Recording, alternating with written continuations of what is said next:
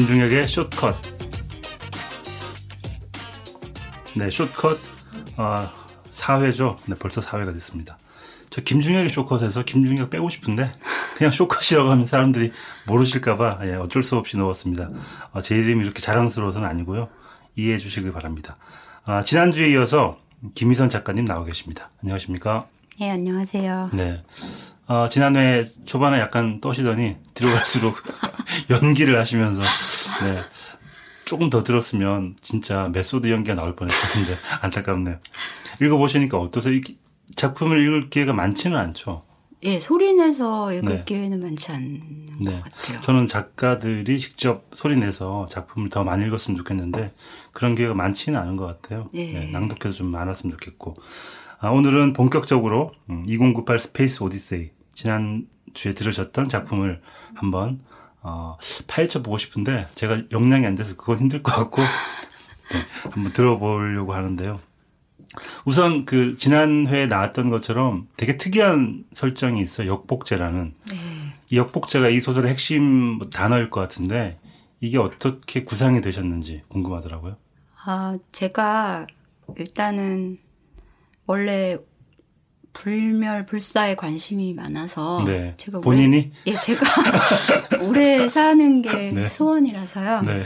그래서 그런 것도 있고 또 뭐 그 분자 생물학 관련 책 보는 걸 좋아하거든요. 예. 그래서 이제 이런저런 저의 원래 관심사가 최대한 오래 살기고 음. 그런 생각을 많이 하다 보니까 어떻게 이제 그런 기사라든가 아니면 이런 관련된 책 읽을 때 굉장히 저 혼자서 상상을 많이 하거든요. 제 때, 네. 제 대는 불가능하겠지만 언젠가는 불, 불사도 가능하지 않을까? 막 네. 이런 생각하고, 아깝다. 그때까지 네. 못 사니까. 그런 생각을 음. 하는데. 아, 소설에 그대로 반영이 되어 있군요. 네. 소설을 읽다가, 야, 이런 생각을 하다니, 라고 생각했더니, 네. 직접 생각하신 거군요. 평소 네. 100살. 네. 운동은 안 하시나요? 운동 빼고는 하는 것 같아요. 네. 보통 오래 살려고 하면 운동을 하는데 그러지 않고 분자 생물학 책을 읽으신다는 네. 놀라운. 네. 전 정말 어 이런 말씀 좀 이상하게 들릴지 모르겠지만 최근에 한국 소설에서 이런 설정 이런 이야기를 본 적이 있나 싶을 정도로 특이한 이야기가 아니었나 싶고요. 또 하나 좀 재미있는 게 현실하고 허구가 막 섞여 있어요. 뭐 네. 잡지 이름은 다 현실의 잡지 이름이거나 대덕 연구단지도 나오고 네. 그러니까 이런 걸 막 자유자재로 섞는 게 좀 뻔뻔해야 가능하거든요. 네. 그러니까 소설을 쓸 때 약간 그런 마음을 먹고 쓰시나요? 뻔뻔하자 이렇게? 네, 약간 아, 그리고 이제 뭐 사람 죄송합니다. 뻔뻔이라는 단어 약간 네. 좀 싼티가 나긴 하지만 아, 네. 맞아요. 실제로 음, 이런 이제 지명도 그렇고 많고 아니면 뭐 기관명이라든가 또 사람 이름 같은 거 거의 쓸 네. 때가 있거든요. 네. 근데 그냥 써요. 그냥 음. 그게 왠지 그렇게 쓰고 싶어서. 그리고 뭐 다른 작품 같은 경우에 특별히 어떤 모델이 있는 작품처럼 보이는 것도 있었고요. 그런 것도 그냥 막 마음대로 상상력으로 쓰시는 것 같아요. 네. 그런 상상력이 좀 놀랍지 않나라는 생각이 전 들었습니다.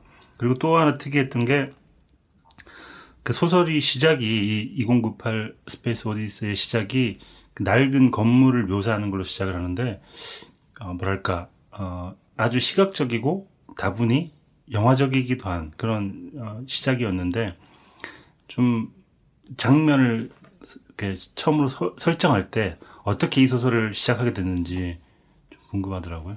아, 이 소설은 처음 상상한 게 제가 당시 이제 게놈에 네. 대한 책을 보다가 그 백악관에서 실제로 이제 당시 발표가 있었는데 거기 어떤 한국인이 있었다면 어땠을까 음. 그런 생각을 했어요. 네. 그러고서 그 사람 이제 당시에 어 다른 해피엔딩, 그러니까 어떤 모든 얘기가 해피엔딩으로 끝나게 하면 어떨까, 뭐 이런 음. 상상, 음. 막 생각하고 그러면서 이제 그 원주나 이런 좀 약간 시골 쪽 시골은 아니지만 음. 지방으로 내려가서 거기서 다시 교회로 나가면은 음. 실제로 음. 쇠락한 건물들이 많이 있거든요. 네네. 네.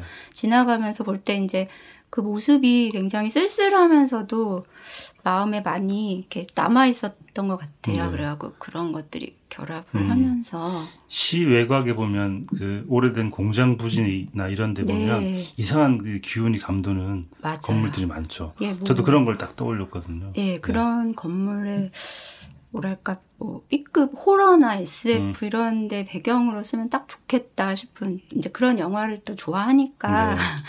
그냥 자연스럽게 나오지 않았나 싶거든요. 네. 어떤 영화 좋아하세요? 저 저는 SF 호러 두 가지 장르를 굉장히 좋았고요. 네. 호러 영화 보는 걸 제일 즐기는데 네. 그런데 막 썰고 자르고 이런 건 그렇게 좋아하지 않고요. 썰고 자르고. 아, 예, 그러니까 슬래셔 네. 무비는 스테이크 이런 거 싫어하시는군요. 그런 거보다는 좀 음. 약간 섬뜩한 심령 공포물 아, 같은 예, 제가 정말 싫어하는 건데. 좋아해서 네. 네. 하, 얘기하면 할수록 네. 분자 생물학을 읽고 슬래셔 무비는 싫어하시지만 네, 심령 과학적인 아, 독특한 어떤 지점이 있는 것 같아요. 근데 이 책을 보다가 이 질문을 앞으로도 많이 받으실 것 같은데 그 문학을 하시면서 어떤 작가들에게 약간 영향을 받으셨는지 굉장히 궁금해지는 게 누가 떠오르긴 하는데 또 정확하게 연결되는 사람은 거의 없어요. 아, 누, 누가 떠오르세요? 저는 이 그 뭐랄까 이 사소한 어 묘사들 이런 걸 보면 커트 보네거트가 아. 쓸데없는 거 집착하시는 분이거든요. 그분이 예를 들면 지난주에 마지막 읽어주셨던 그 잡지사 기자가 어떻게 됐는지 아무도 안 궁금해하는데 혼자 열심히 설명하는 그런 부분이 있는데 그런 부분은 약간 번외 같은 느낌도 나고 또 뭐 예, 여러 명이 떠올랐습니다. 네. 제가 누구라고 딱 꼬집어 얘기하기는 좀 네. 그런데 좋아하는 작가분들이 워낙에 많은데 네. 어, 방금 말씀하신 커트 보네거트도 좋아하는 편이고요. 네. 근데 뭐 음, 최고는 음베르토 에코라든가 음. 어, 오르한 파묵 아니면 스티븐 킹, 네. 뭐 딘쿤츠 뭐 네. 그러니까 그냥 다 섞어서 읽는 편인데 네. 좀 말이 길고 말을 많이 하는 작가들을 좋아했던 게 아닌가. 예, 네. 제가 스티븐 킹 아저씨 말 많죠. 네. 아, 묘사 진짜 지겹죠. 그래서 네. 좀 그런 영향을 받지 않았나 음. 싶긴 하거든요. 근데 그 화자도 독특한 게 보통 단편 소설일 경우에는 1인칭 화자를 내세우거나 아니면 뭐 2인칭, 3인칭을 쓰는데 어, 대부분의 화자들이 약간 전지적인 시점에서 이야기를 풀어나가는 화자들이 많아요. 근데 그게 어, 작가의 목소리처럼 들릴 때도 있고 아니면 또 뭐 외계의 어떤 목소리처럼 들릴 때도 있어요. 그럼 화자 설정을 할 때 거리감 같은 걸 어떻게 두시는지 궁금하더라고요. 제가 어 1인칭으로 좀 쓸 때 되게 낯선 기분을 많이 느끼고요. 음. 그냥 뭔가 어떤 우리가 소식 같은 거나 얘기 같은 거 들을 때 보통 이렇게 아 이랬다더라 이런 음. 거가 더 자연스럽게 느껴지다 보니까 특별히 뭐 의도해서 그런 거 아닌데 항상 쓰고 보면 그런 경우가 많이 있거든요. 그래서 네. 화자가 등장 인물들을 소환해서 그들에게 말을 시켜서 네. 그 증언을 하게 만드는 예, 뭐 같이 함께 일했던 중국인 과학자의 말을 빌린다든지 그런 게 효과적으로 보이더라고요 저는. 네. 그러려면 그러니까 설정 같은 거를 좀 미리 등장 인물들을 해놔야 될 것 같은데 어떻게 보면 또 약간 이야기 자체는 자유분방하게 흘러가기도 해요. 근데 쓰면서 이것들을 막 이렇게 사방팔방으로 퍼뜨리는 스타일인가요? 네, 이야기를? 제가 미리 설정은 못 하고요. 음. 그냥 처음에 그냥 이렇게 어떤 모티브 같은 게 있을 때 그때부터 막 그러면 사람들이 한 명씩 이제 나타난다 그래야 네. 되나? 예, 그렇게 쓰거든요. 한 명씩 불러내는 불러내는군요. 예, 어디서. 네. 그러다가 이렇게 너무 많은 사람들이 불러 나오면 나중에 수습할 네, 수 없는. 항상 그게. 네, 네. 어떤 면에서 저하고도 약간 비슷해요. 네, 제가 수습 못하기로 유명한 소설가거든요. 네. 그래서 또 제가 재밌게 읽은 것 같기도 하고 꼭 소설이 수습되어야 하나. 예, 발음 힘들다 이거. 소설이 수습되어야 하나. 이런 생각이 들기도 하고 저는 이 소설의 뒤에 가면 아 반전이라고 할 수 있는 많은 사람들이 반전이라고 생각할 수 있는 부분이 있는데 감동적이더라고요. 그래서 감동적이라고 쓰신 거잖아요, 그죠? 네. 네. 감동적이어가지고 약간 어, 약간 SF에서도 이런 감동이 가능하구나라는 생각이 들었어요. 근데 그러면 그, 어, 얘기해도 되나 모르겠네. 역복제에 대한 그 부분까지도 미리 설정을 하고 쓰신 건가요?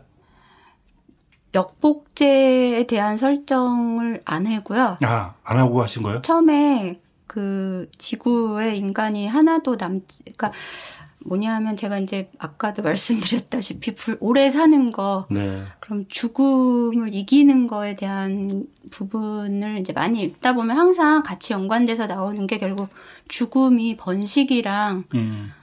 이렇게 동전의 양면 같은 거더라고요. 그러니까 네. 번식, 생명이 계속 되려면 죽음이 있어야 된다는 꼭 그런 쪽으로 어떤 생물학도 그렇고 철학적으로도 그런 게 있길래 만약에 아무도 안 죽게 되면 결국엔 그 종이 소멸되지 않을까 뭐 이런 생각을 했었거든요. 음, 네. 거기에서 이제 얘기를 아무도 없는 회색이 된 지구 생각하다가 얘기하다 보니까 이제 역복제 아 네. 그래 뭐 부모님을 다시 만드는 것도 가능하겠다 사실은 아, 네.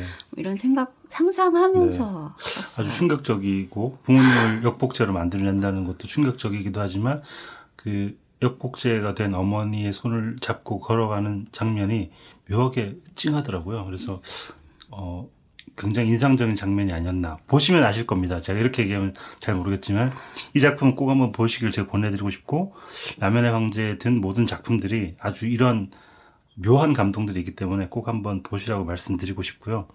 어, 10년 전에 어떤 일을 하셨는지 궁금합니다. 10년 전이요? 네. 아, 그, 제가 그땐 네. 약국을 하고 있었어요. 아. 네. 그러면 글을 쓰고 계셨나요? 그때도? 아니요. 그때는 음. 글을 쓰게 될 거라고 상상을 못하고 약국을 하고 있었는데 약국을 한 7, 8년 이제 한 군데서 하니까 좀 여러 가지로 힘들고 그래가지고 2008년에 약, 그 약국 일을 제가 그만뒀거든요. 네. 그때부터 이제 한번 사람들이 약국하면 환상 같은 게 있잖아요. 뭐, 뭐랄까 이 별로 힘들지 않고 뭔가 하는 것 같은 그런 인상들이 있는 것 같아요. 근데 예. 막상 또 직접 하시면 다르겠죠. 아, 몸, 그러니까 바쁠 때 일단 몸이 힘들고, 네. 뭐 조제를 계속 해야 되니까, 음. 그런 것도 있고, 환자들과 계속 대화를 아, 하고, 네. 그분들이 이제 힘든 이야기 대부분 다 환자시니까 네. 그런 얘기를 하시거든요. 이런저런 얘기 그걸 이제 다 들어주고 위로도 해드리거나 음. 뭐 그런 게 정신적으로 힘들었던 것 같아요. 그래서 소설을 쓰게 되신 건가요? 그런 위로의 기능을 말 대신에 이제 글로 풀어내는. 네. 어... 네, 그냥 저희 경강부였습니다. 10년 후에는 어떻게 10년 어떤 후면... 삶을 살고 계실까요? 10년 후면 소설을 쓰고 있었으면 좋겠 어요. 소설 네. 쓰고 있고 계속 건강하게 오래 살고. 네, 건강하게. 네. 죽지 않고 오랫동안 끝까지. 근데 어 10년 후에 소설을 쓰고 있고 싶다고 하셨는데 이제 첫 책을 내신 거잖아요. 네. 어 말하자면 이게 출사표 같은 건데 저는 첫 번째 책으로서 어 라면 형제가 분명히 엄청난 일을 하신 거라고 생각이 들거든요. 네, 이게 보통 어, 스포머 징커스라고 두 번째 책에서 무슨 일 말을 해야 될지 약간 헷갈릴 경우가 많은데 어, 기대가 되면서도 어떤 얘기를 하실지 좀 궁금하기도 해요. 두 번째 책은 준비하고 계신 거죠? 두 번째 책은 예 쓰고 있는 장편이라든가 장편 단편도 네. 그 뒤로 좀 음. 발표한 것도 그렇고 전 솔직히 장편이 되게 궁금해요. 그러니까 이 소설들이 다 단편으로 하기에는 좀 이야기가 너무 네. 커가지고 아깝다는 생각도 많이 들었는데 이게 장편이 나오면 정말 재밌을 것 같거든요. 네, 네. 기대해 보겠습니다. 감사합니다. 네. 제가 어, 지난번 회에 이어서 두 번째인데요.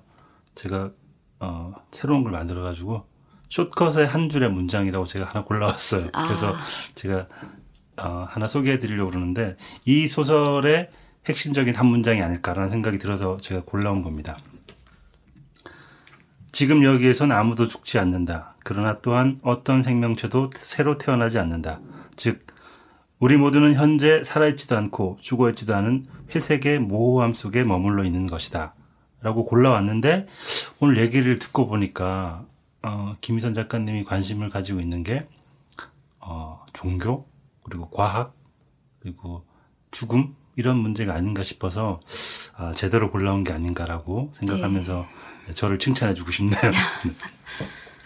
아, 정말 다음 작품 기대가 되고요. 음, 한국 소설에서 아주 독특한 묘한 경지를 이루지 않을까라는 기대를 제가 가져보고 어, 마지막으로 어, 이 방송 듣고 있는 그리고 미래 독자들에게 한 말씀 부탁드리겠습니다.